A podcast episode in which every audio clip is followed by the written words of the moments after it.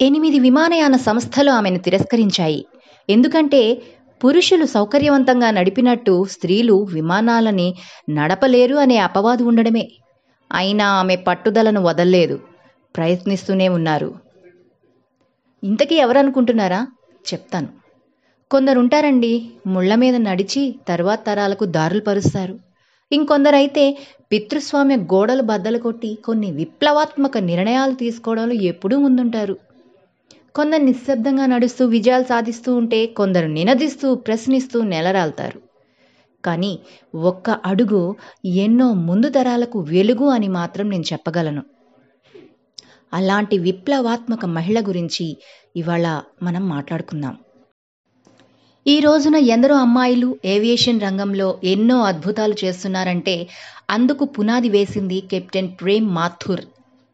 Aviation అంటే పురుషులకు మాత్రమే అన్న బ్రాండ్ని తన తొలి అడుగుతోనే చెరిపేసి అక్కడ తన పేరును రాసుకున్నారు. కమర్షియల్ ఫ్లైట్ అదేనండి వాణిజ్య విమానాన్ని నడిపిన మొదటి మహిళగా ఆమె చరిత్రకెక్కారు. విజయం సాధించాలంటే ఆడ మగ అన్న తేడా కాదు చూడాల్సింది. తెలివి ప్రతిభ మాత్రమే అని తన సక్సెస్తో అందరి నోళ్ళు మూయించేశారు. భారతదేశానికి చెందిన తొలి మహిళా కెప్టెన్ ప్రేమ్ మాథుర్. విమానయాన రంగంలో మహిళా పైలట్ అనే కొత్త వార్తలతో అందరూ నోరెళ్ళబెట్టారు ఇవన్నీ లెక్క చేయకుండా మార్పునకు శ్రీకారం చుట్టారామె. ఉత్తరప్రదేశ్లోని అలీగఢ్లో పంతొమ్మిది వందల ఇరవై నాలుగవ సంవత్సరంలో ప్రేమ్ మాథూర్ పుట్టారు. ఆమె బాల్యం మాత్రం అలహాబాద్లో గడిచింది. ఆమెకు ఆరు నెలల వయసున్నప్పుడు వాళ్ళ అమ్మ చనిపోయారు. అలహాబాద్లోని అనిబిసన్ స్కూల్లో తరువాత ఈవింగ్ క్రిస్టియన్ కాలేజ్లో స్టడీస్ కంప్లీట్ చేసుకొని అలహాబాద్ యూనివర్సిటీలో బ్యాచిలర్స్ డిగ్రీ కంప్లీట్ చేశారనమాట మాథుర్ అన్నయ్య ఫ్లైట్స్ ట్రైనర్. అదేనండి విమానాలు నడపడంలో ట్రైనింగ్ ఇచ్చేవాడన్నమాట. ఆమె తమ్ముడు బిజినెస్ చేసేవాడు. సెకండ్ వరల్డ్ వార్ టైంలో ఆమె తమ్ముడు యుద్ధంలో ఉపయోగించిన పాత విమానాలను కొన్నాడు. ఒక విమానాన్ని లంకా ఫ్లయింగ్ క్లబ్కి విక్రయించాడు. తరువాత ఒక విమానాన్ని కొలంబో పంపించడానికి ఢిల్లీ ఫ్లయింగ్ క్లబ్ పైలట్ అయిన అటల్ని ఆయన నియమించుకున్నాడనమాట కెప్టెన్ అటల్ని చూసేసరికి మాథుర్లో కూడా పైలట్ కావాలన్న ఆశకు బీజం పడింది. ఒకసారి కెప్టెన్ అటల్ ఆమెను విమానంలో తీసుకెళ్ళాడు. సాధారణంగా ఫస్ట్ టైం ఫ్లైట్లో వెళ్తే ఎవరైనా నెర్వస్ ఫీల్ అవుతారు లేదా భయపడతారు. ఇంకో ముందుకెళ్తే టెన్షన్ పడిపోతారు. కానీ మాథుర్ ఏం చేసింది? భయపడలేదు. ఆకాశంలా నవ్వింది. మేఘాలకు షేక్ హ్యాండ్ ఇచ్చింది పక్షులకు హాయ్ చెప్పింది తప్ప అన్ను మాత్రం కూడా భయపడలేదట. మనకు ఇష్టమైన రంగంలో దూసుకెళ్ళాలంటే భయం అనే పదార్థాన్ని మన డిక్షనరీలోంచి తీసేయాలని ఆమెను చూస్తే అర్థమవుతుంది. అటల్ ఒక్కసారి ఆశ్చర్యానికి గురయ్యాడు. సెకండ్ టైం కూడా ఆమెను భయపెట్టే ప్రయత్నాలు జరిగాయి. మన లక్ష్యం నుంచి మనల్ని పక్కకు తప్పించడానికి చాలామంది ప్రయత్నిస్తారండి.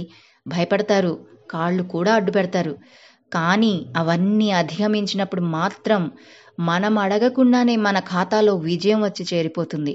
అవునంటారా కాదంటారా? మన పేరే సక్సెస్కి కేర్ ఆఫ్ అడ్రస్గా మారిపోతుంది.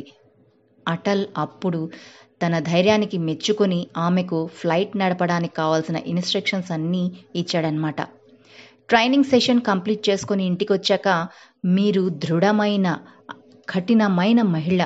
మీరు పైలట్ కావచ్చు. మీరెందుకు ప్రయత్నించకూడదు? అని అటల్ ఒక పేపర్ మీద రాసిచ్చారు. అప్పుడు ఫైనల్గా తన లక్ష్యం పైలట్ కావడమే అని డిసైడ్ చేసేసుకున్నారు మన ప్రేమ్ మాథుర్. అలా ఆమె ఫ్లైట్ ట్రైనింగ్ తీసుకొని పంతొమ్మిది వందల నలభై ఏడులో అలహాబాద్ ఫ్లయింగ్ క్లబ్ నుంచి కమర్షియల్ ఫ్లైట్ పైలట్ లైసెన్స్ వాణిజ్య పైలట్ లైసెన్స్ని తీసుకున్నారనమాట ఇక్కడి వరకు బాగానే ఉంది కదా?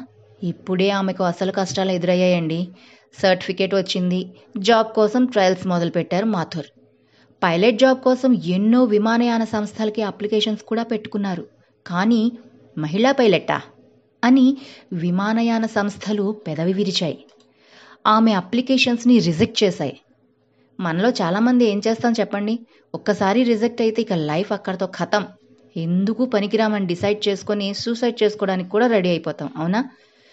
రిజెక్ట్ అయినప్పుడు మనలో పట్టుదల పెరుగుతుంది. దాన్ని చక్కగా వాడుకోవాలి ఫైట్ చేయాలి.